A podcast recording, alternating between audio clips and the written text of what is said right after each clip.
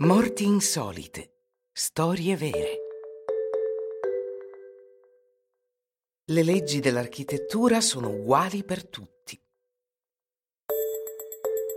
Che cosa può succedere a un giovane re carolingio preso dalla smania alla vista di una damigella?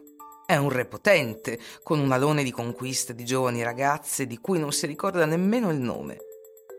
Beh, per una volta in questo tipo di storia le cose non vanno come previsto.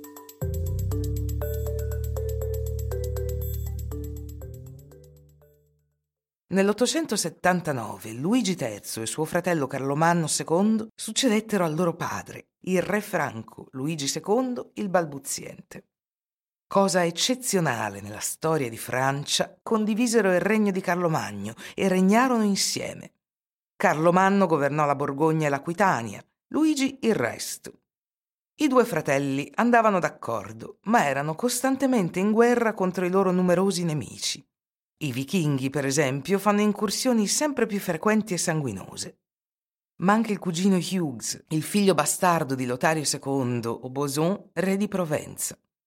Questo stato perpetuo di guerra impedisce al giovane re Luigi III di pensare al matrimonio.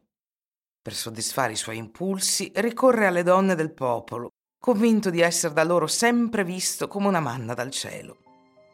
Mentre cavalca con le sue truppe, la sua strada incrocia quella di una ragazza, figlia di un certo Germont, che trova molto di suo gusto. Si complimenta con lei per la sua bellezza e le confida un bisogno impellente che improvvisamente lo assale in termini che però lei non apprezza.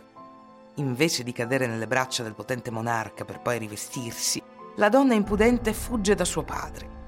Arrabbiato per essere stato disobbedito, lo spietato monarca la insegue a briglia sciolta.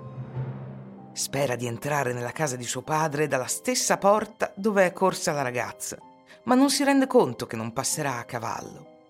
La casa dovrebbe aprirsi davanti al pronipote di Carlo Magno come il Mar Rosso davanti a Mosè. Non lo fa e lo sciocco stupratore sbatte la testa contro l'architrave della porta, mentre il pomello della sua sella gli rompe i lombi.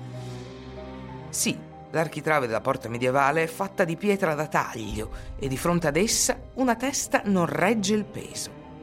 Con la testa fracassata come un cocomero, il focoso sovrano viene trasportato in un convento vicino. Viene affidato alle cure dei monaci e all'intercessione dei santi, che però lo abbandonano al suo destino. Muore due giorni dopo, il 5 agosto 882, all'età di 18 anni. Si dice che la famiglia Germont adottò il cavallo e lo coccolò fino alla sua morte, lui che aveva salvato l'onore della ragazza. E ora lo sapete. Anche i re devono chinarsi per passare attraverso le piccole porte. È così. Non ci sono due pesi e due misure. I cancelli, come le donne, non vanno forzati da nessun uomo, nemmeno un re.